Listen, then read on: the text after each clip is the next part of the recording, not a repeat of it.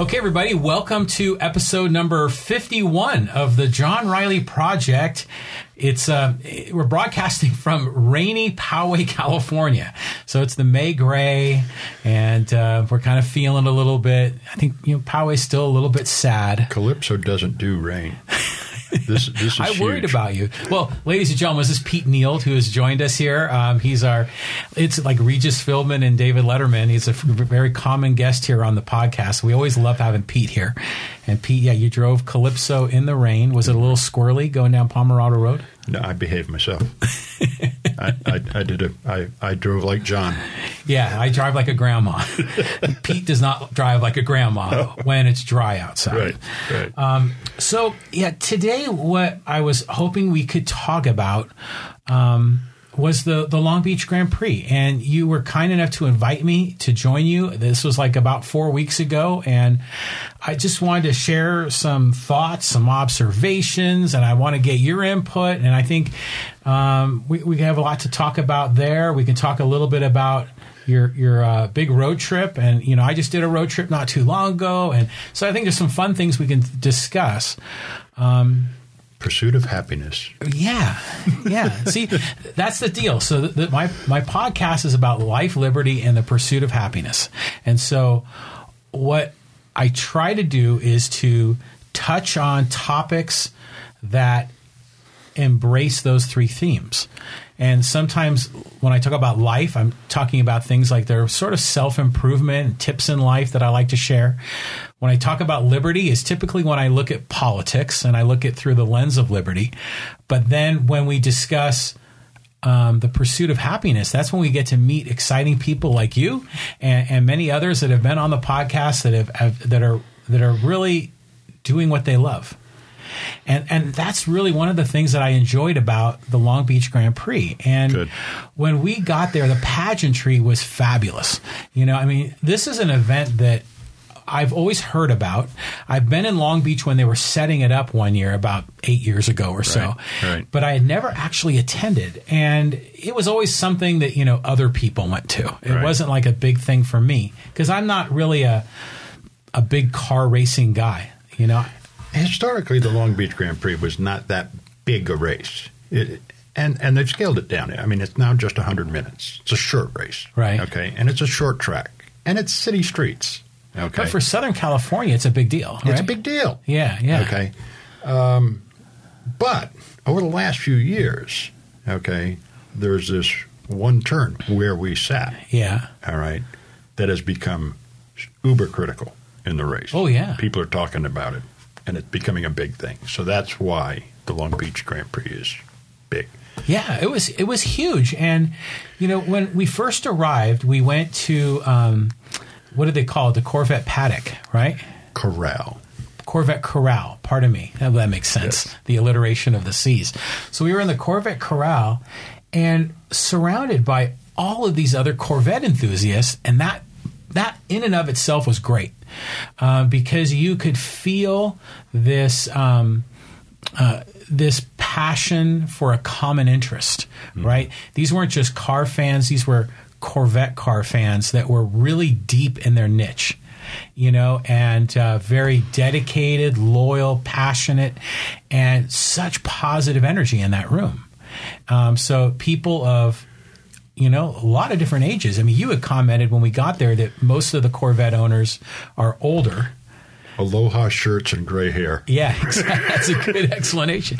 But there were a lot of younger people, Yeah. you know, and it was a little bit of a diverse crowd too, you know, and so it was nice to see a lot of people really enthusiastic about it. And I would assume that there were corrals for other categories of cars, right? Yes. Not as well populated. Of course not. Yeah. but the, the people were so friendly and so nice. And then, you know, then the, you know, later um, in the day, the, the, um, there were a number of representatives from General Motors that were there that spoke about the C8 that's coming out. That and they had raffles and trivia games, and the people in trivia were just unbelievable.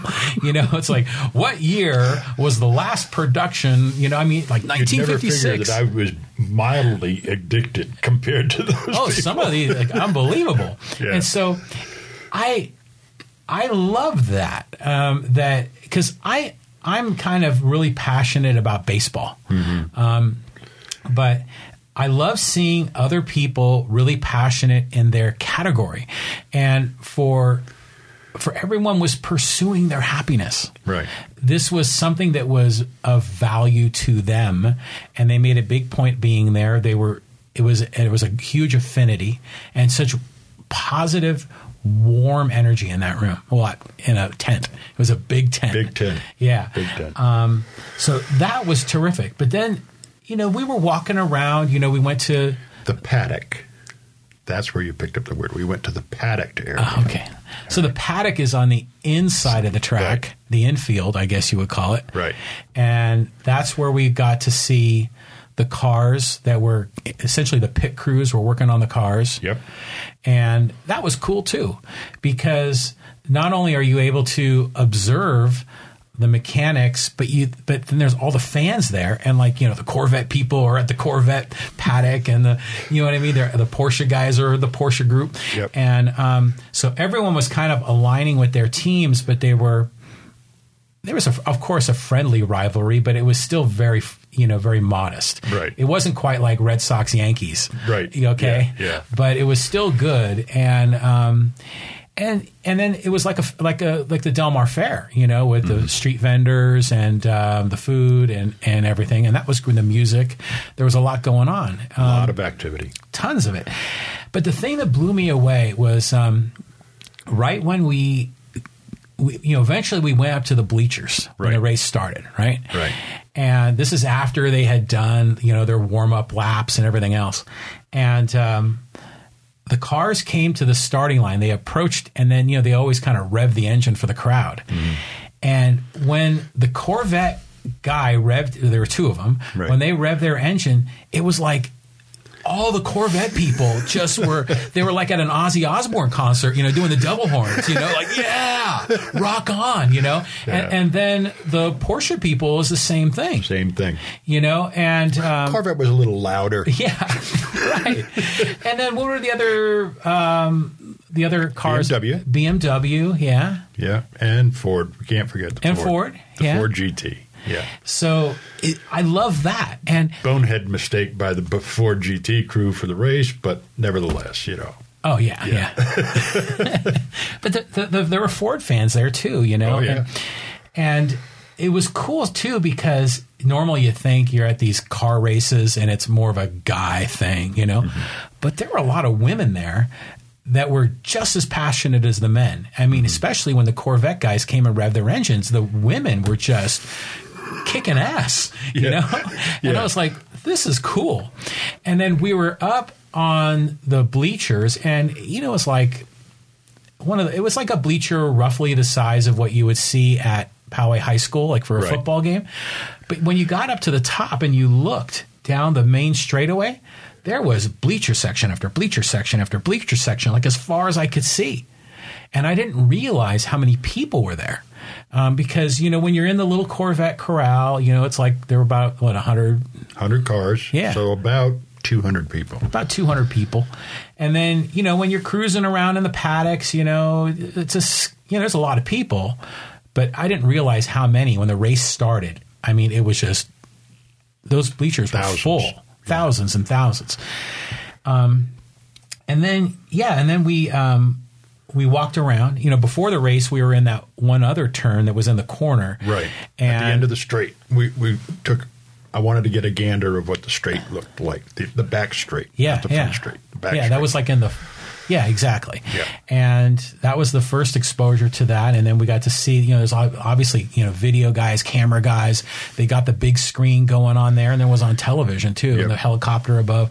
Um, then um, during the race, yeah, we eventually walked down to that that main corner. What is it? Turn number. uh, 10 and 11. 10 and 11 and yeah it was an exciting spot to be because they have to really slow down it was almost almost a hairpin turn Yeah. but i just um And, and in 2017, there was a huge race winner determining wreck on the last lap at that turn. yeah you told me that story. So it was it was a big thing. So i i think there there are a number of things that that struck me uh, uh, across the whole day, and number one was, of course, the pageantry of the racing that I I realized that I missed. Because um, I used to race bicycles as a kid when I was a teenager, and I, it was a huge part of my life. And it's something that I've been dabbling with and maybe trying to start to do again, just to get myself in shape and be active.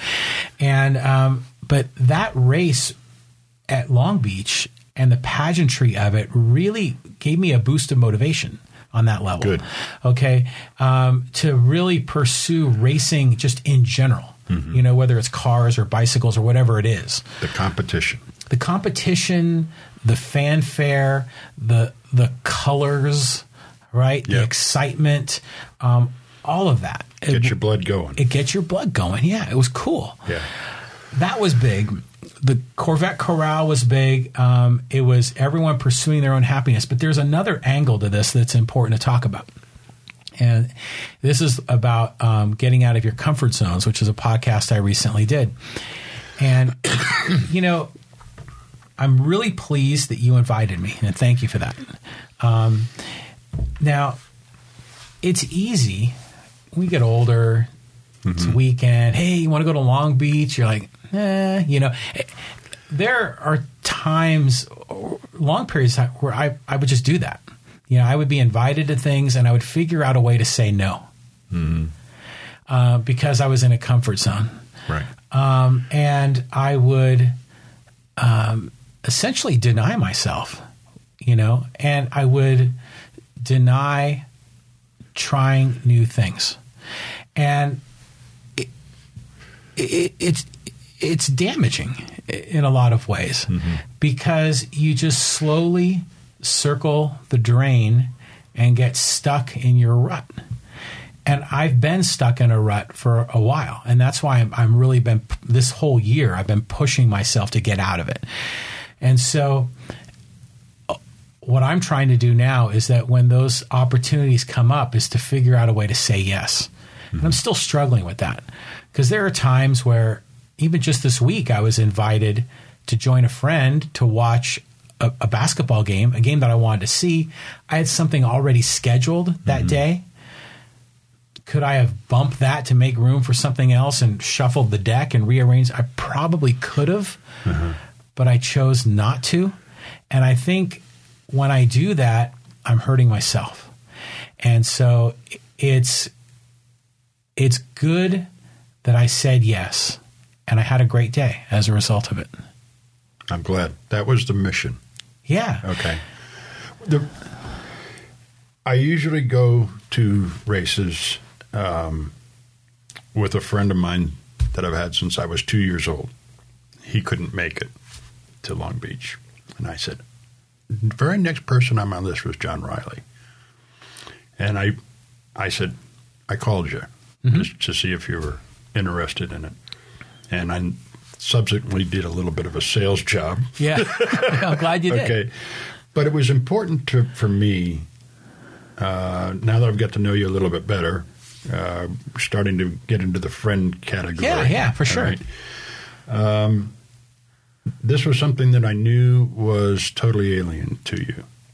All right. You had, you have no um, involvement in cars other than you're hard over for electric cars, which I endorse. Okay, good. Okay. I think they're still working out the nuts and bolts. Oh, of course they are. No, there's no doubt. It's it's Yeah. it's it's uh, on a growing learning Yeah. curve. So, but I wanted to to see if you walking into the Long Beach Grand Prix could see that and get out of it what I thought you might, and you did. Cool. So, Right good on. good job, John. Yeah, right on. Yeah. Well, I'm glad I went. Um, you know, and uh, I mean, I, I've joked before, and, and this is really half joke, half of, of a personal jab at myself. But I've watched Game of Thrones three times through, all the way, like season one through 7 mm-hmm. I've done that three separate times. I'll do that on weekends where I'll just be in binge mode, just just devouring, you know, streaming media.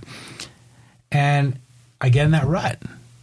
And But you also have out of that experience, and and I'm similarly afflicted with when I find something of interest like that, yeah, I will totally immerse myself yeah.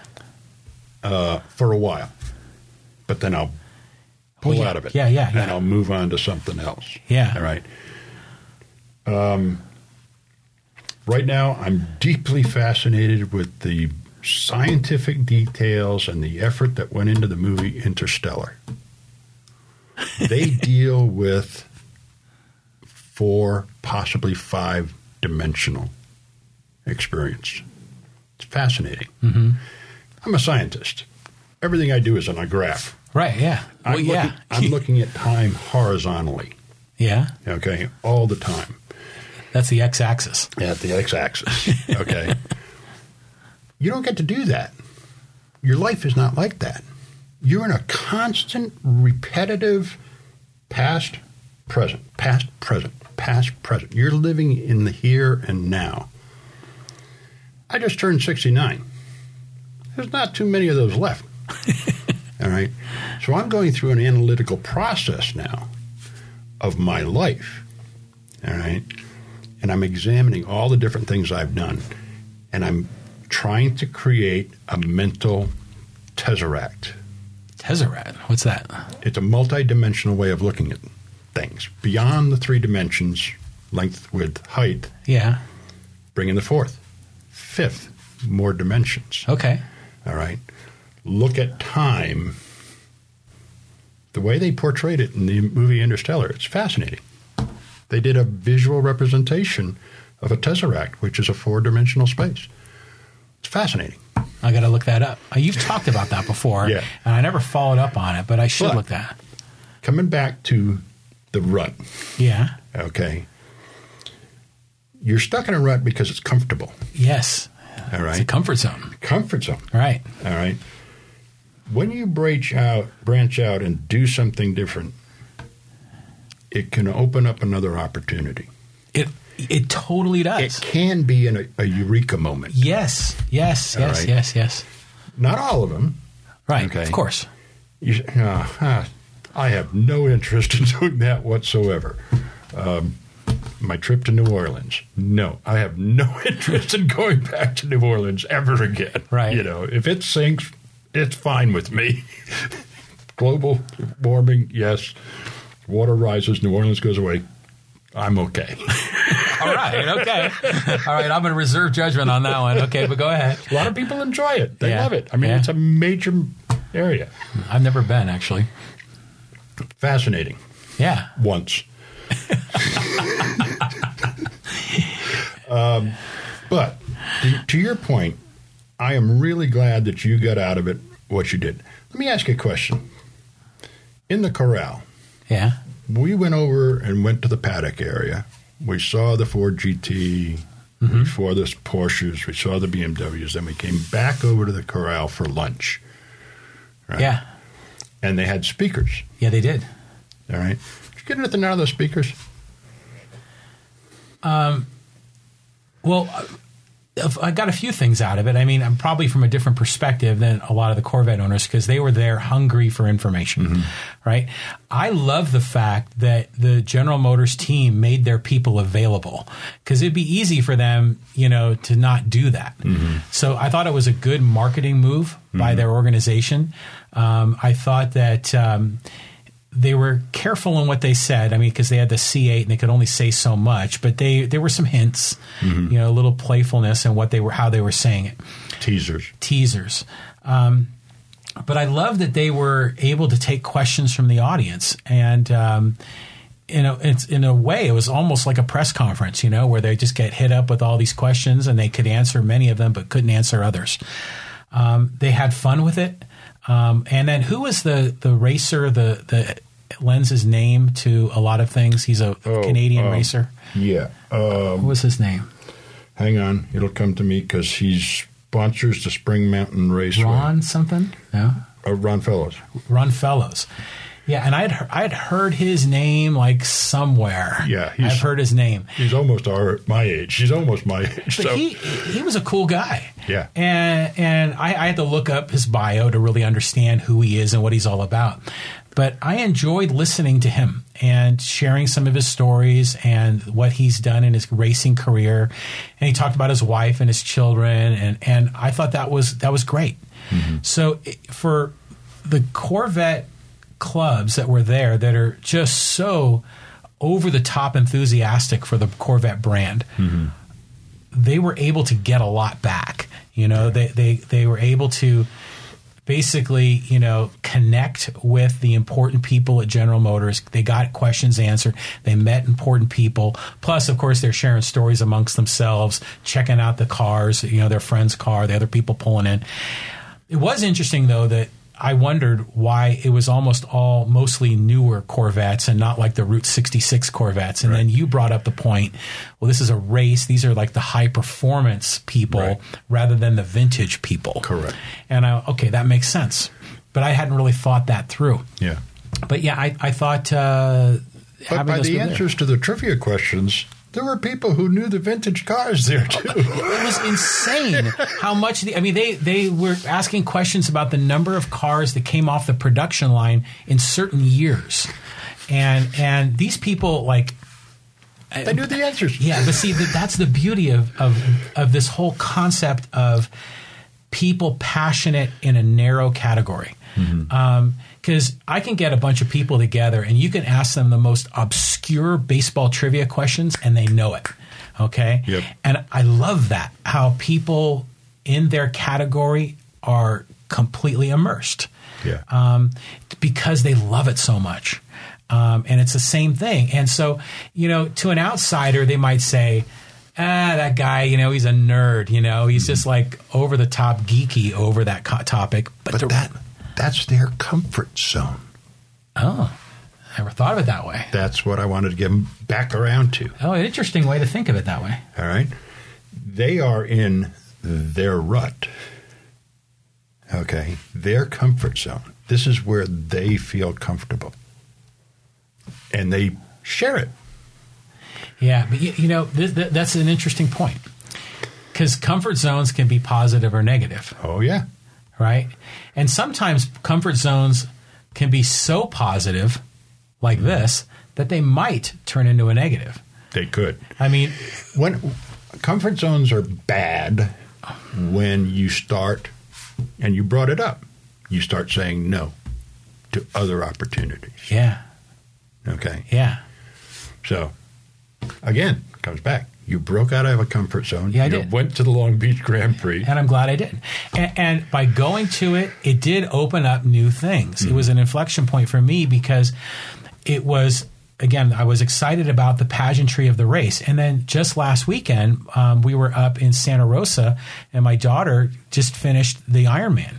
She went 140.6 miles in one day. It took her 15 hours, but um, it was an incredible event. And I had been to some of her other triathlons and I've always enjoyed the event, you know, always enjoyed being there for my daughter. But I remember specifically being there in Santa Rosa and thinking about the Grand Prix and thinking about the pageantry, the the colors, the excitement, the competition from that perspective. Mm-hmm. And it gave me a deeper appreciation of the Ironman triathlon. And it made me even more encouraged that I need to start doing more things. So it was a break out of a comfort zone. It was an opening of new ideas. It was a meeting of new people. And it was definitely a eureka moment. So all these things we've been talking about on living your life, yeah, it all comes together. Yeah, exactly. It meshes nicely. It's beautiful. Um, and it's all different ways to pursue happiness. And all these ways we we have these touch points. And you can't reach those touch points if your ass is on a couch all the time. Right. You know, I mean that uh, what's what's the word? Studying a tesseract. Yeah, right. But you know, your your point, you got to pull back and you got to try new things. And so, um, to me, I, I, I appreciated the race from that perspective. Besides the fact that it was a lot of fun, you Yeah. know, see these cars whizzing by. The cool part of the race that I enjoyed was that classic TV shot where they go by that um, kind of a flower island. It's like something you'd almost see at the Del Mar Oh, yeah, races. yeah, Um, and that's kind of a you know a great you know Of course, I look at it from a different perspective. I look at it from how far are tires over on the rumble strip? You know, Right, right. Is is he hitting the rumble strip right? Yeah. But you're seeing the flowers. That's cool. but but, I, but I'm seeing it as part of the color, you know, that comes to the race because the color is visually stimulating.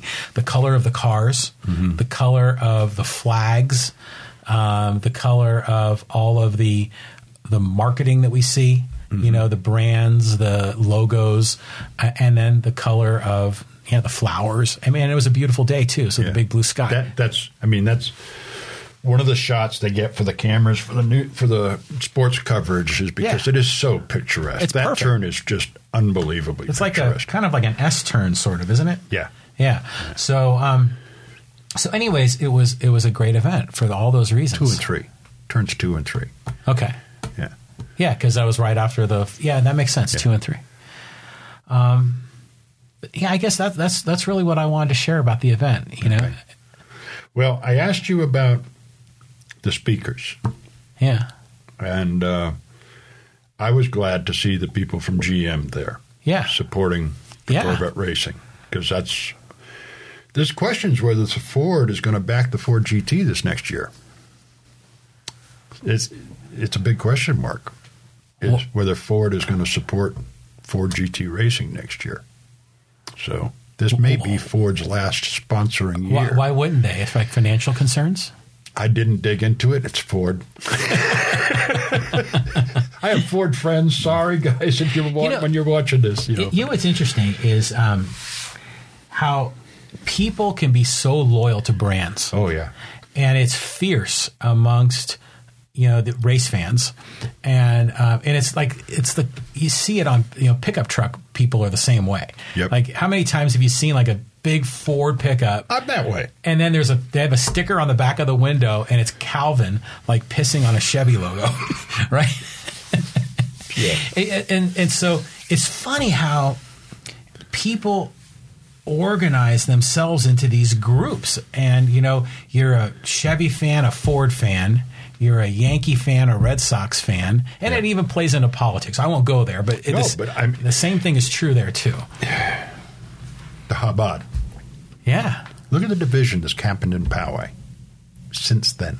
oh yeah All right? Mm-hmm. Uh, no, we got to stay out of politics. okay but I mean, the divisions that are taking place are horrific. Yes Absolutely horrific. Mm-hmm. People have got to understand we're in this as a team. We're a species. yeah yeah Okay. yes There's not too much that separates us from everybody else. But it's not going to change my opinion of BMW and Porsche. but but it's yeah i it, and KPBS license plate frames. oh, okay. Never, ever, ever get behind a KPBS license plate frame. They probably drive like me Probably like Chuck. and I don't have a KPBS license plate. Not that there's anything wrong with that. so that's like a Seinfeld reference Yeah. there. But but it, it is interesting that as humans we're we naturally gravitate into these groups, and a lot of times it's fun and exciting, and we're passionate. But other times there's a dark side to it, Mm-hmm. right? And that's what we saw with the Chabad thing. But um, anyway, let's try to stay out of Stay out of politics. yeah, for now. A lot of other podcasts will go into that. But um, the yeah, yeah, yeah. So th- it was cool having those GM guys there. They, and, Okay. and the four guys weren't. That's interesting. One Or they- final note on that little tangent we took. Yeah. You got to understand, I poke Porsche, BMW. I know you do. Humorously. I know you do. And it is in all in good jest, good fun. And, you know, I have no problem with your own fetishes over your Yeah. particular Yeah. car. I encourage you Yeah. to do it. Okay. So don't take it offensively that I poke fun at BMW and Porsche, even though they deserve it. See, I'm the same way with Dodger fans. All so right. Now, there's one thing. Yeah. My my primary motivation to coming in and interjecting into this podcast, which was your podcast about Long Beach. yeah. All right, but I did want to get something in here.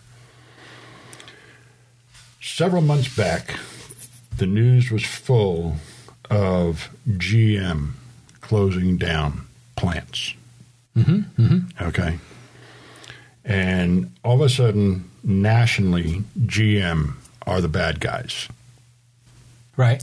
We bailed them out. Right. Oh, okay. All right. Yeah. Okay. Yeah. Why are they doing this? You know, well, the American public has thrown them a curve. All right. The sedan sales have been ebbing off. And Right. in 2017, 2018, it absolutely crowbarred. Right. Everybody's buying SUVs. Right. Good. Shows that the nation is growing with Yeah. larger families. Mm-hmm. Cool. And I'll tell you, it, it even wore on me a little bit. I said, geez. I mean, I've been in corporate. I, I was in a large company. I was with Smiths Aerospace, international company. I was with Scientific Atlanta, the people that used to build the Cox boxes and stuff. So I know how stratified companies become. Yeah. All right. And I stand there at that corral, and here's this guy introduced himself as the VP of quality. And he talked for about, what, 10, 15 minutes Yeah. about his particular job. Mm-hmm, mm-hmm. And I said, you know, I, I got a quality issue. And I'm going to go talk. I don't usually talk to the people. I don't, you know, usually go up and talk to them after. I just listen to them all and wander off and go pay attention to the race. But this time I said, I want to talk to this guy. So we waited about 10 minutes after he got done speaking and he was wandering through the crowd. I, I waited about 10 minutes before I went up to him and I said, I got a quality issue I want to talk to you about. You, would you do that? He said, Yeah. I said, You want to come see it? I said, He said, Sure. I said, mm-hmm. It's only it's only four cars down. Right on. Okay. Good. So I took him out to the parking lot. Mm-hmm. And I said, Here's what I call a quality issue. I've owned three Corvettes. On this Corvette, Calypso, this is taking place, and I've never seen that before. So And I this know- was like something with your upholstery, or was it? with the leather on, on the leather upholstery on the door, right where you put your arm. If you get the windows down, the top off, you're Yeah. enjoying the scenery. You set your arm there. Yeah. The leather was delaminating. Ah. Okay, and uh, he looked at it and he says, "I've never seen this." Aha. He says, "Do you mind if I take a picture?" Yeah. No, go ahead. So he got his iPhone out and he took a couple of pictures of it. And we're sitting there, and I said, You know, I said, this is going to be an issue when I go to the dealership to talk to the dealership. I didn't tell them I already had, Yeah. Right. all right? There's nothing they can do. Their Right. hands are tied, Right. okay? So I said, I'm going to have an issue with the dealership, but can I have your business card so I can say that I've shown you this problem and you are now aware of this problem? Do you agree that this is a quality issue? He says, I want to know what causes it. I want to know why this has failed. Ah. Good. All right. I said, Could I have your? He said, No. he says, At my position in the company, if I handed out my business card to the people here at the corral, he says, You addicts would be tying me up all the time. I wouldn't get my job done. And we've got some serious issues we got to solve within GM. That's my 100% attention. Candid. Uh, good points for being candid, and you know. On that And I'm saying to myself, Yeah, I'm getting lip service. Okay. All right. I was, yeah, okay. And I said, I got an issue. I says, you knowing about it doesn't do me any good. I want to know about it. Right. I want to figure out is this a failure on the part of the manufacturers that made this door panel? I said, my research tells me you went to the same people that make the Ferrari and the Porsches leather interiors, and you've got that same supplier supplying, and it, it's failing. He said, "Yeah." He says, "Can I take a picture of your VIN number?" I said, "Sure." So he goes around and he takes a picture of the VIN. At that point, the door was fully open. He says, "Well, you going to say anything about the seat being worn like that?" I said, "No." I'm not going to say that's me. I'm 275 pounds, six foot four. It's a bitch getting in and out of this car. That's normal wear and tear Yeah. for me. He Right. says, well, what about the console in you know the center hub there? I says, no, that's on me. Right. That's my elbow. That's where my my elbow sits. Yeah. So yes, there's going to be an indentation there. I expect that. Yes. All right. He goes, hmm. I said, I still have no assurance from you. I have no way of pursuing this issue with you. You say you're going to do something about it. You won't give me a business card. I got no way to follow up. He says, I got your VIN number.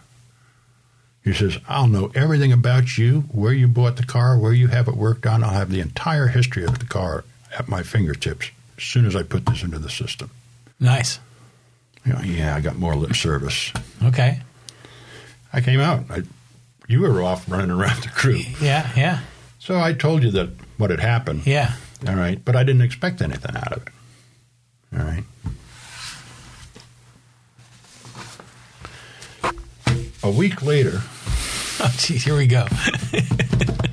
I got a phone call on a Thursday night at 5:45 on a Thursday night from my repair guy at Courtesy Chevrolet. Okay. He said, "Pete, can you explain to me this email I just got?" Uh oh. And I said, What email? He says, I just got an email about your door panel. We got to replace it.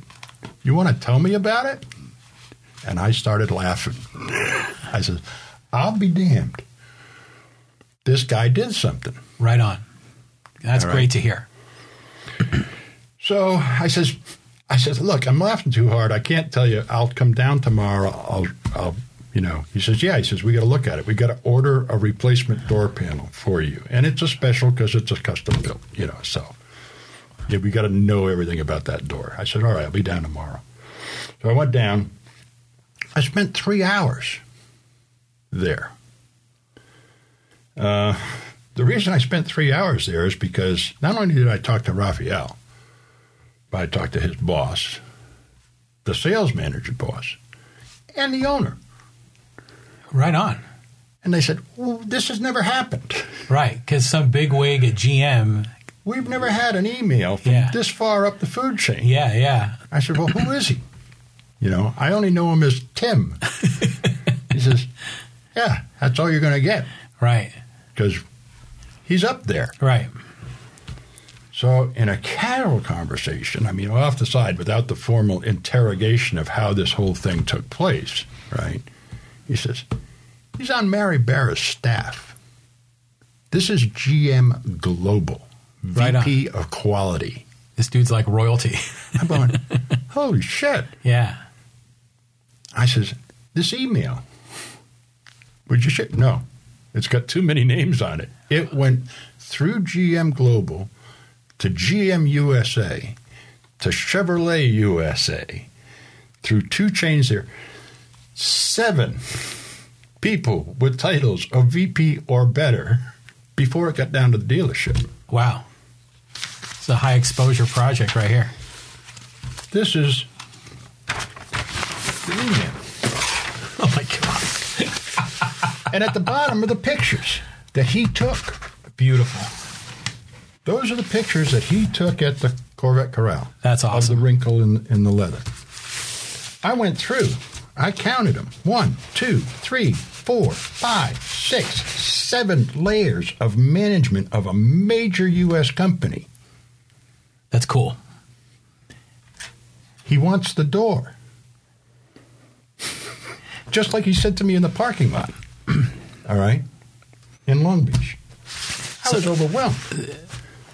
A week later, they called me up. Your door's here. Come on and another two hours of talking about the Right, story. right. Everybody wants to know about this damn story. I Yeah. said, guys, I want the email. All right. And they said, we'll give it to you redacted. So they took off all the. They like stripped the off Mueller all report. The email. All these black marks. It's the Mueller report. Yeah. Right? Yeah. I got no contact information on these people whatsoever. Right. Right. But they all know me. Right. All right. It's it's riddled through here. Which is his favorite dealer? Bob Stahl, Courtesy Chevrolet. There they are. Yeah. All right. They found out from my VIN number everything about that car. And they got the b- door. And they installed it. So uh, this is this is fantastic. I mean, for all the reasons you've mentioned, right? You know, you got the exposure at the highest highest levels. But the point is, They- these large corporate companies that everybody badmouths to being the Yes. bad guys, yes. there are some people that do their job. Well, they they mostly all do their job to some degree, right? But th- this is fantastic uh, because he's following through on his pledge of quality. Okay, and he's taking these anecdotal cases to prove his point internally, mm-hmm. to change the culture internally with all these other VPs, Right. to improve the manufacturing process and and and the quality review of suppliers of their whole supply chain. That's big. Mm-hmm. The other great thing about this is that he touched you in a very special way. You know, it was a way that connected you with you emotionally to the point that you are so excited about this that you're telling everybody how great GM is. We're having podcasts about how great GM is. He did more marketing Yes. in five minutes Yes. than the rest of that organization put together can pull off. That's exactly right. You know, Right. and so hopefully this story spreads. Um, Now, the mysterious the mysterious final bottom line on this. And I got no proof of this. It's gone.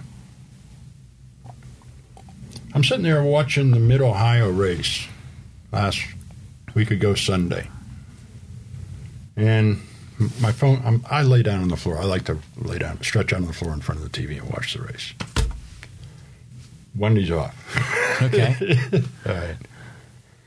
My phone's up on the coffee table. Ding. Oh, I got a message. Who the hell's. Everybody knows I'm watching the race. Why are they disturbing me with a message? Tim, Tim. how do you like your door? Beautiful. Corvette number one. And they just taken over first place on the race. Oh, okay. It's like the the sign from God, you know. He's watching the race.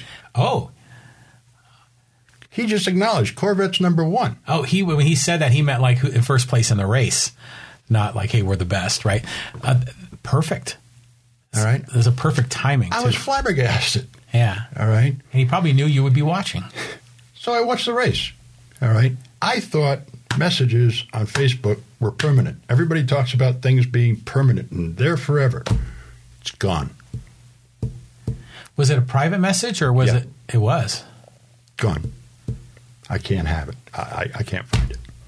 But I got a I got a Facebook message in the middle of the race from the guy.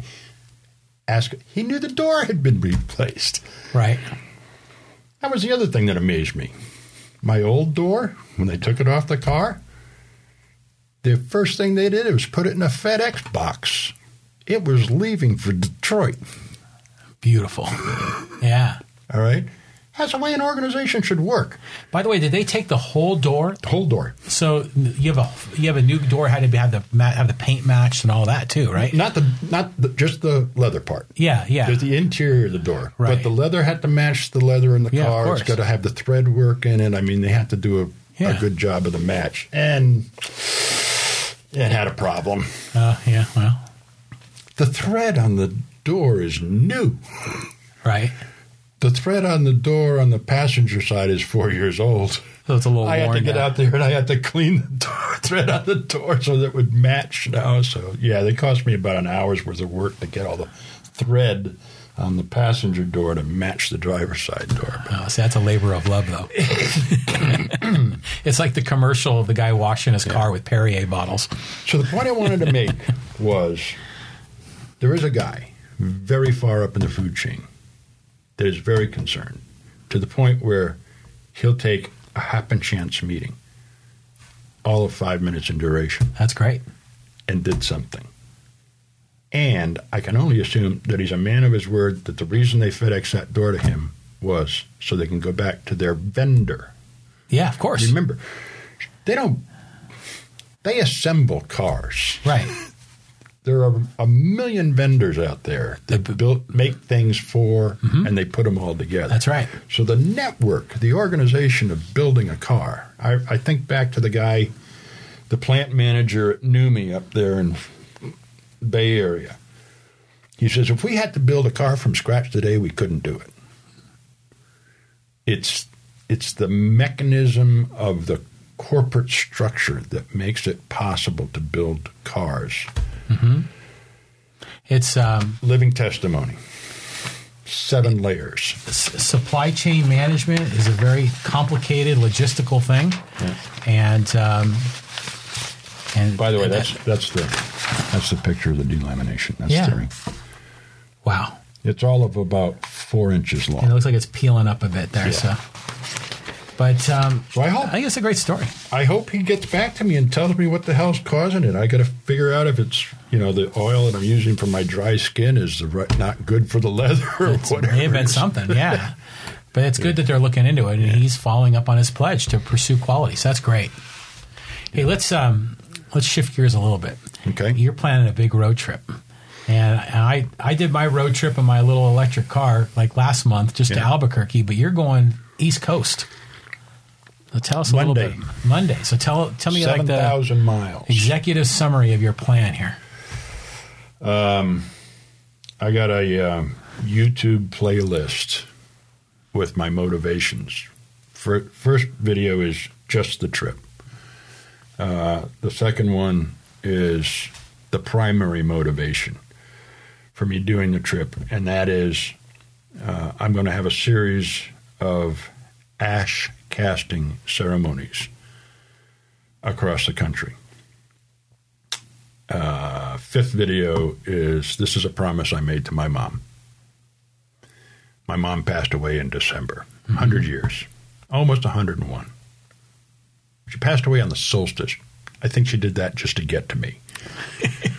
Because she knows every Yeah. solstice I go out and I check how my architecture is set up in the backyard and yada, yada, yada. So here was the solstice and my mind was going to be preoccupied. So, yeah, she passed away just to get to me on that day. But I made a promise to her last year. Um, she's a, she loved cross country trips. She did about ten of them. Um, I said this in one of the prior podcasts that she even did it in wagons, covered wagons in Canada. But they're not wagons up there; they're sleighs. Really? Yeah. Well, my dad's first parish was in um, about five miles from the Arctic Circle. And he didn't have a church per se. He went around and gave services throughout the week to the different Episcopalians in his territory. So sometimes Wow. it was 10 or 15 miles between.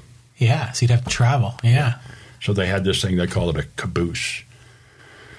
And it was a enclosed thing with a stove in it and stuff like that to stay warm. And that's how my dad started off his work as a clergyman.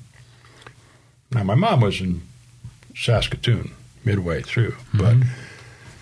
back in her early days, I was a horse drawn covering territory, and she loved it. I got pictures of her cars and stuff. So this is right after the turn of the uh, the, the the 20th century, then, right? So she she wanted to do another cross country trip, and she wanted to do it in Calypso. Well, when I got Calypso, she was ninety seven, and uh, it didn't lend itself to a cross country trip. She got she was my first passenger, I remember you showing me photos. Yeah. That's awesome. but we talked about this, her wanting to do the cross country trip, and then it got tied into her.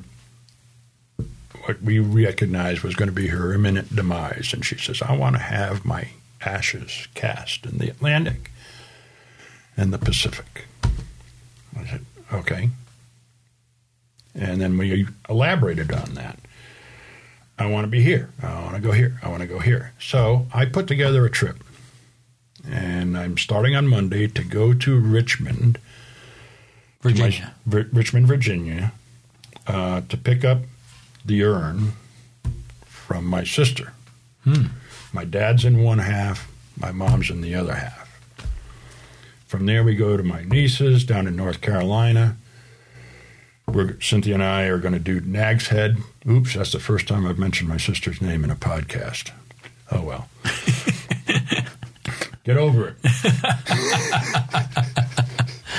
so yeah, um, Nags Head. We had a year after year after year. My mom loved to have the whole family, East Coast and West Coast, get together at Nags Head. We'd go there. Mm-hmm. I think I went to every one except for the one that happened around 9 11. Uh, aircraft were being grounded and Yeah. we we, Yeah. could, we couldn't get there. My daughter made it. She was in L.A. and for some reason she got as far as Chicago and then was able to get some sort of transportation down to down to uh, Nags Head. But she made it. I didn't that year. But we we went every year. So we're going to have a ceremony at Nags Head. Then we're going up to my the home I grew up in in Rhode Island. Another motivation. This is 2019. It's the 50th anniversary of my graduation from high school. They're having a high school reunion. Oh, fantastic. In 1969, we graduated. I'm not going to hang around till September to the formal thing. But there's a whole bunch of people that are thinking 1969 and what we did in high school. I mean, they shot the question, Did you make it to Woodstock? No, I didn't make it to Woodstock. I was trying to get to Watkins Glen for the race Back then. back then Oh, good for you. but I didn't make it. I wa- I, I was on leave from the Navy. Uh, other friends, friends I'd made in the Navy, and we were going to Watkins Glen for the sports car race, and we ran into all this traffic in New York. We said, God, there's many people going to the sports car race. We're not going to be able to get in. So we turned around and went home. Ah. Missed the race. It was Woodstock.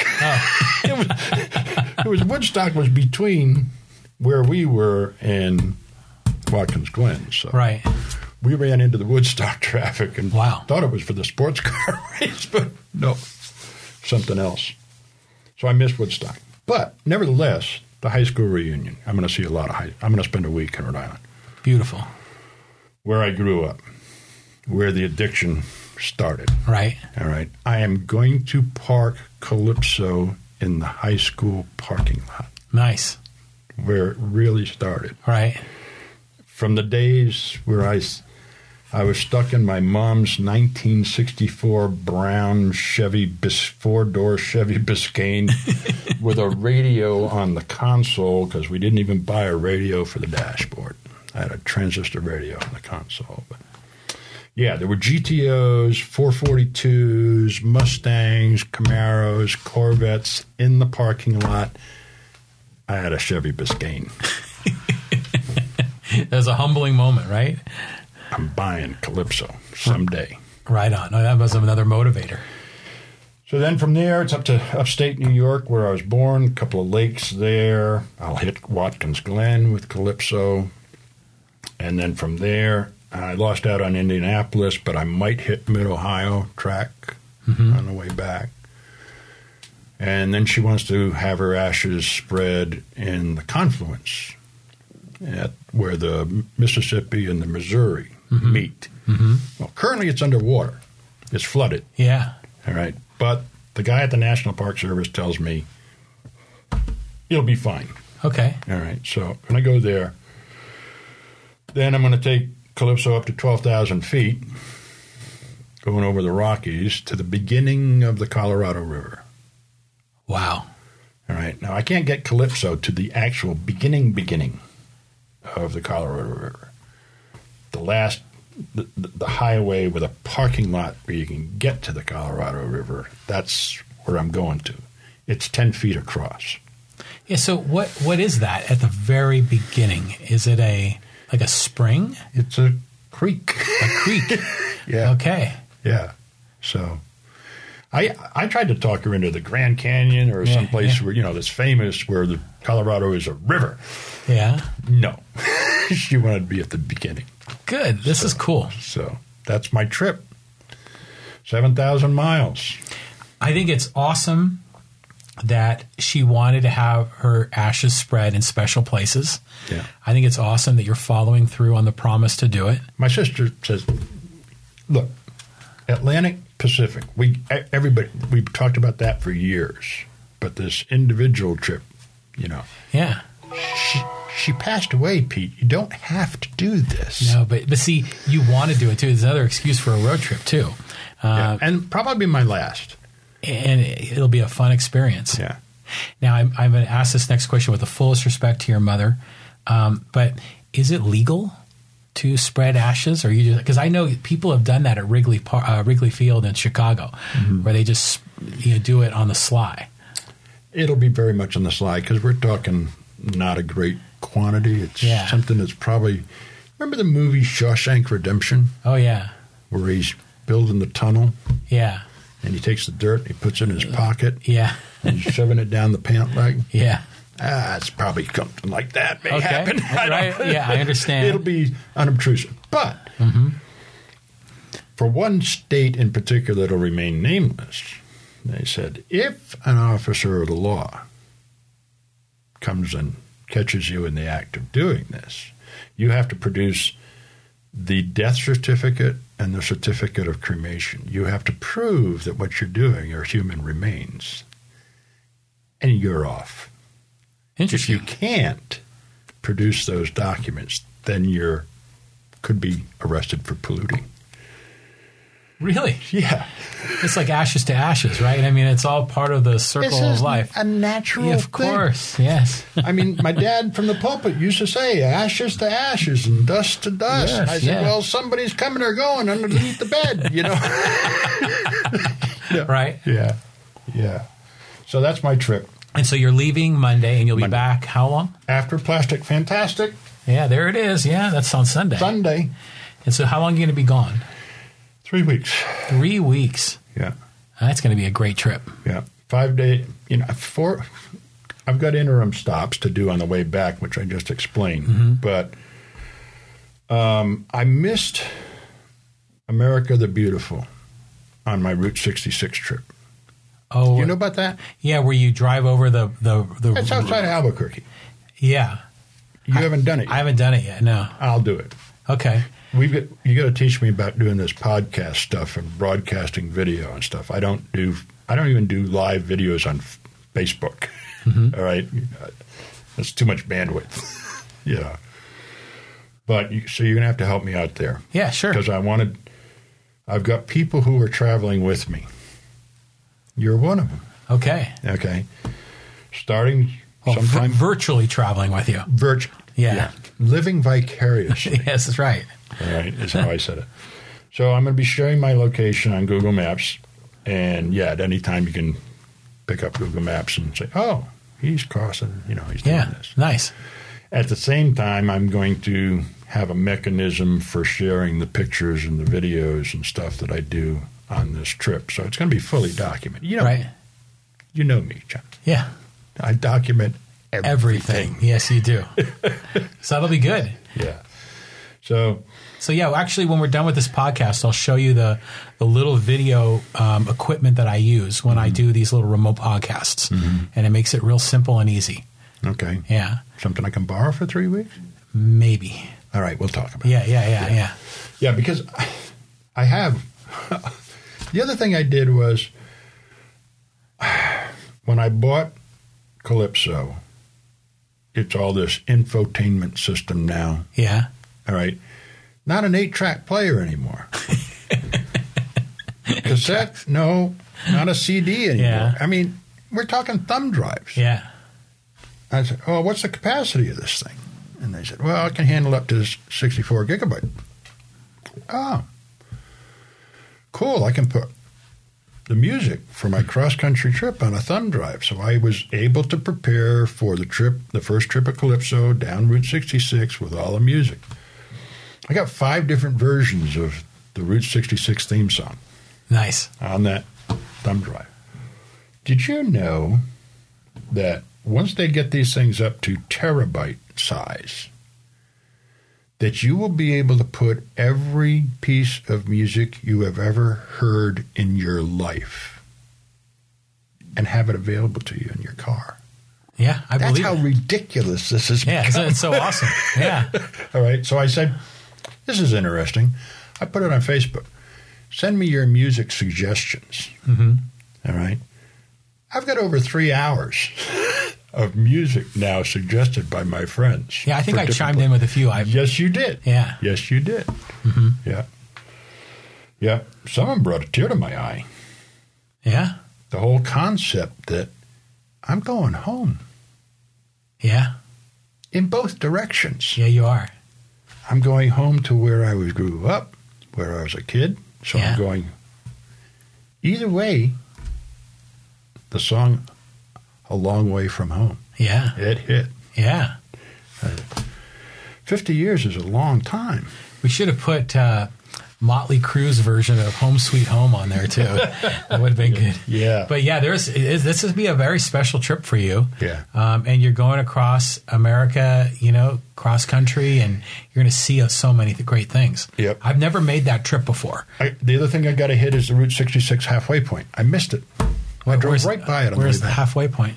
just outside of Amarillo, Texas. Yeah, that makes sense about there. Yeah. There's a little thing they have set up on the side of Route 66, Mm-hmm. and I'm going to be going in the opposite direction, but halfway is halfway. Yeah, it is. The only dilemma is which way do I face Calypso? Do I have it face to the east, or do I have her facing to the west when I have her posed in front of the signs? I think it's got to be west because that's the typical path, right? Yeah. Yeah. That's why Route 66 was created. When you do the Route 66 trip, get off Interstate 40 or 55, depending on where you are. Mm-hmm. Go on to Route 66. Go to these ramshackle gas stations, hotels, and little communities that existed on the original Route 66. Yeah. Do that Right. because the people you meet.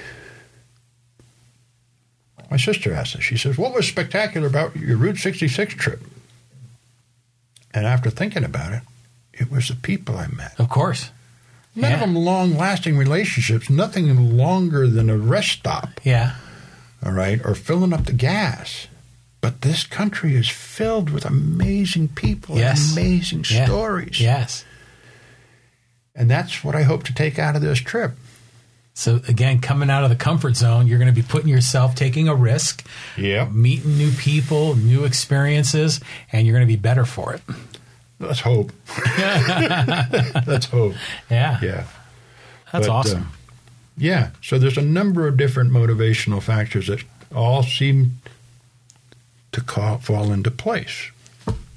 Is this a comfortable thing for me to do? It's hard getting in and out of Calypso. I'm 69. yeah. I'm already starting to. I'm having to lower myself into the car, right? Guy stopped me at Stater Brothers. He's in a wheelchair. He says, How the hell do you get in and out of that thing? I said, It's funny you should ask. Watch. Right. And he's, he sat there. I was parked right next to the handicap spot, so mm-hmm. I showed him. He says, Damn, I can do that. He turned around to his wife. He says, We're getting rid of the van. Yeah. Another convert. Beautiful. Yeah. It is. It, it's tough getting in and out of this little puppy. That Yeah, it is. door. I mean, that's that's built to scale. Yeah. Well, it's interesting that different cars have some are higher and some are have much lower seating arrangements, and yeah, you don't realize how how difficult it can be until you're in that situation. yeah. Now, I almost bought a caddy. When I bought Calypso, I came very close to buying a Cadillac Really? XLR. There's a mix between Corvette and Cadillac. If you, I think it's the XLR, XLS. I don't remember. But I was really impressed with that car because it's got a Corvette engine, got a Corvette drivetrain, but it's wrapped in a Cadillac wrapper, and it's sharp looking. Some of those old Cadillacs are great, especially the convertibles. You know, those are beautiful. So this one, the seat changes position every time I get in and out of the car. Mm-hmm. The steering wheel changes the position. So when you open the door, the seat comes up, Oh, good. the steering wheel moves out of the way, so it's for ingress and egress out of the car. Cadillac, the seat comes up and turns. Really? It's a it's an option. It's Okay. not standard. You got to buy the extra seat turning option. But that I mean, a car that will turn you and say, "Here you go." I, I, it's amazing. Almost came came damn close to it. I said, "Nah." It just reminds me of those those uh, those um, what do you call them? It's like a seat, a chair that's on the stairwell that takes you up the stairs. Yeah. it's kind of Stair, stairma- stairmaster, climber, stair climbers. something like that. Yeah. Yeah, that's I'm going to get one. I think that's cool. yeah. Push a button, up you go. exactly, almost like an elevator in the house. Yeah. I was when my mom got into her wheelchair. I mean, I was after her to get a wheelchair long before she did. She thought it was a derogatory thing. It's showing her age that she's feeble, that she's going to have to give up the walker. I said, "Ma, it's it's electric. It's automated. Get yourself a wheelchair." Yeah. She had a ball in it. Oh yeah, Yeah. Always drove it in low speed, but still you got a little joystick there, yeah, man. You Joystick, can, yeah, and I, I'd be she can rev her engines like at the Long Beach Grand Prix. Yeah. if I when I get to that point, I'm buying a Corvette seat. I'm going to buy the, the the racing seat Oh, with yeah. the with the H Oh, nice, harness. nice. That's my wheelchair. That'd be we'd spot you going down Poway Road in that. yeah. Well, good. Well, I wish you well on this trip. You know, and I and I might be joining you for Plastic Fantastic. It kind of depends on my family. So my daughter's in town, Mm-hmm. my son's in town too. It's free for those of you that are interested. Sunday, um, the cars will be showing up at a ungodly hour. Okay, but the show we say ten o'clock till three o'clock. I think is what. And we'll see a lot of the vintage cars too, right? Oh yeah, big time, Yeah, big time. those are gorgeous. We're we tried to talk Chevy into releasing the Z8 at Plastic, but no, they got to wait till July. Hmm. So, Yeah, yeah. no C8 this year, but there will be at least one or two ZR1s there. Nice. Count on it. Those are the. As a matter of fact, our club president has a Callaway modified. You showed me that car. It was beautiful. That's really souped up. Yeah. Way too much horsepower for me. Yeah, I mean, I got myself in trouble with my 480. Yeah. But yeah, Well, Pete, thank you for joining me, and thanks for you know the, the invite to the Long Beach Grand Prix was great. I'm really glad you did that. I am glad I did it. I want to do that again. Um, it left your being there, you know, watching you. That was a part of it for me. yeah, I understand. It was I got an immense amount of pleasure having you along. I hope I didn't scare you on the drive up or drive back. No, our drive up, you had your 360 camera, and uh, yeah, you hit the gas. I mean, I mean, we were just, you know, G forces were sucking me into the back of the chair. I had a great time and, and um, got out of my comfort zone. I was around There people, especially. Oh yeah, yeah, for sure. You're not supposed to pass on the right. You know? well, you got all these Porsches and BMWs on my left. and um, yeah, got out of the comfort zone. Um, you know, it was around people pursuing their own happiness. It was great. It was a great, great event, and it was an inflection point for me.